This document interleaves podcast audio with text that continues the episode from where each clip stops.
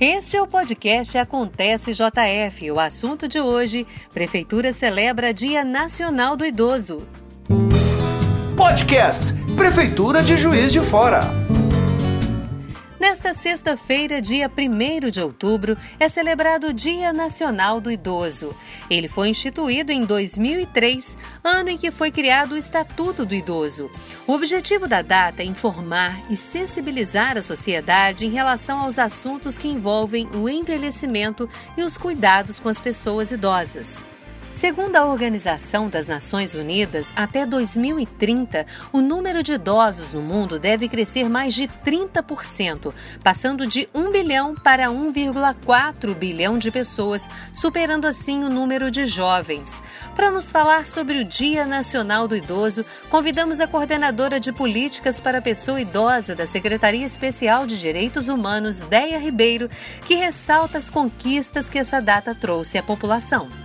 O significado do Dia Nacional do Idoso, é, na realidade, ele é, foi instituído, né? Essa data, ela foi instituída pela ONU, né? É comemorado o Dia Mundial da Pessoa Idosa, instituída pela ONU, pela Organização das, das Nações Unidas, em 1991 e teve como objetivo informar e sensibilizar a sociedade em relação aos assuntos que envolvem o envelhecimento e os cuidados com as pessoas idosas. No Brasil, essa comemoração alcança um significado maior, pois no dia 1 de outubro de 2003 foi aprovada a Lei número 10.741, que é o Estatuto do Idoso, que foi uma conquista para a pessoa idosa, e prevê em seu artigo 2 que ao idoso sejam garantidas todas as oportunidades e facilidades para a preservação de sua saúde física, mental e de seu aperfeiçoamento moral, intelectual, espiritual e social, em condições de liberdade e dignidade. O envelhecimento populacional acelerado apresenta inúmeros desafios e exige ações para atender à necessidade dessa faixa etária. Deia Ribeiro nos fala sobre os principais obstáculos enfrentados por essas pessoas. Atualmente, os principais desafios encontrados né, pela pessoa idosa é o desafio da, da discrimina, discriminação pela sua idade, né, apesar do envelhecimento ser uma coisa natural do ser humano, nós ainda encontramos uma estigmatização da, da pessoa idosa com relacionada à velhice.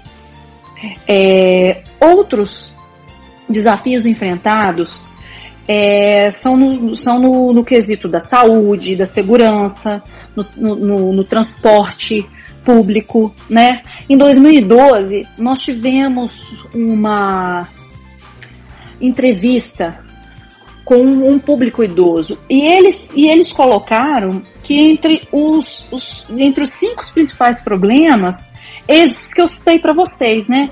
A saúde, a segurança e o transporte. O ambiente urbano, ele interfere diretamente na vida das pessoas idosas. Né? Diariamente, elas usufruem do transporte público, do serviço de saúde, elas caminham pelas calçadas, realizam atividades de lazer. Porém, existem várias barreiras que dificultam ou até mesmo impedem esses usos pelas pessoas idosas, como, por exemplo, as calçadas em material inadequado ou mal conservadas, edifícios inacessíveis, trânsitos de automóveis agressivos, ausência de espaço de permanência e descanso, a falta de respeito e empatia por parte de outras pessoas também contribuem para esses desafios. A Organização Mundial da Saúde considera idoso o indivíduo que tem 60 anos ou mais de idade. Estima-se ainda que em 2025 o Brasil será o sexto país do mundo com maior número de idosos.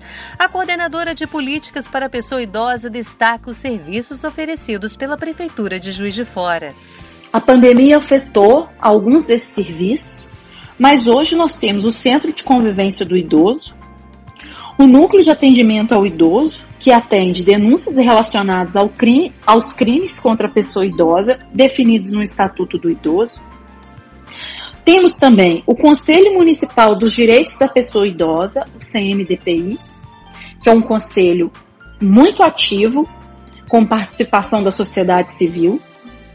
Existe o Projeto Especial de Atenção às Pessoas Idosas, Centro de Convivência de Idoso de Curumim Olavo Costa, sobre a coordenação da Secretaria de Assistência Social. E a Secretaria Especial de Direitos Humanos, ao longo desse ano, realizou várias campanhas é, relacionadas ao direito da pessoa idosa, a como, é, a como essa pessoa acessa esses direitos. E para comemorar esse dia primeiro, estaremos lançando uma cartilha que será colocada em todos os, em, em, alguns transportes, em todos não, em alguns transportes públicos da cidade, para que todos tenham acesso a alguns direitos para essa população. Mais informações sobre o Dia Nacional do Idoso e os serviços oferecidos pela Prefeitura você encontra no portal de notícias da Prefeitura de Juiz de Fora. E o nosso podcast fica por aqui. Produção e apresentação de Dina Alexia, edição de Eduardo Dutra Maia e colaboração especial do assessor de imprensa Gustavo Pereira. Coordenação geral do secretário de Comunicação Pública Márcio Guerra. Acontece JF aproxima você da sua cidade.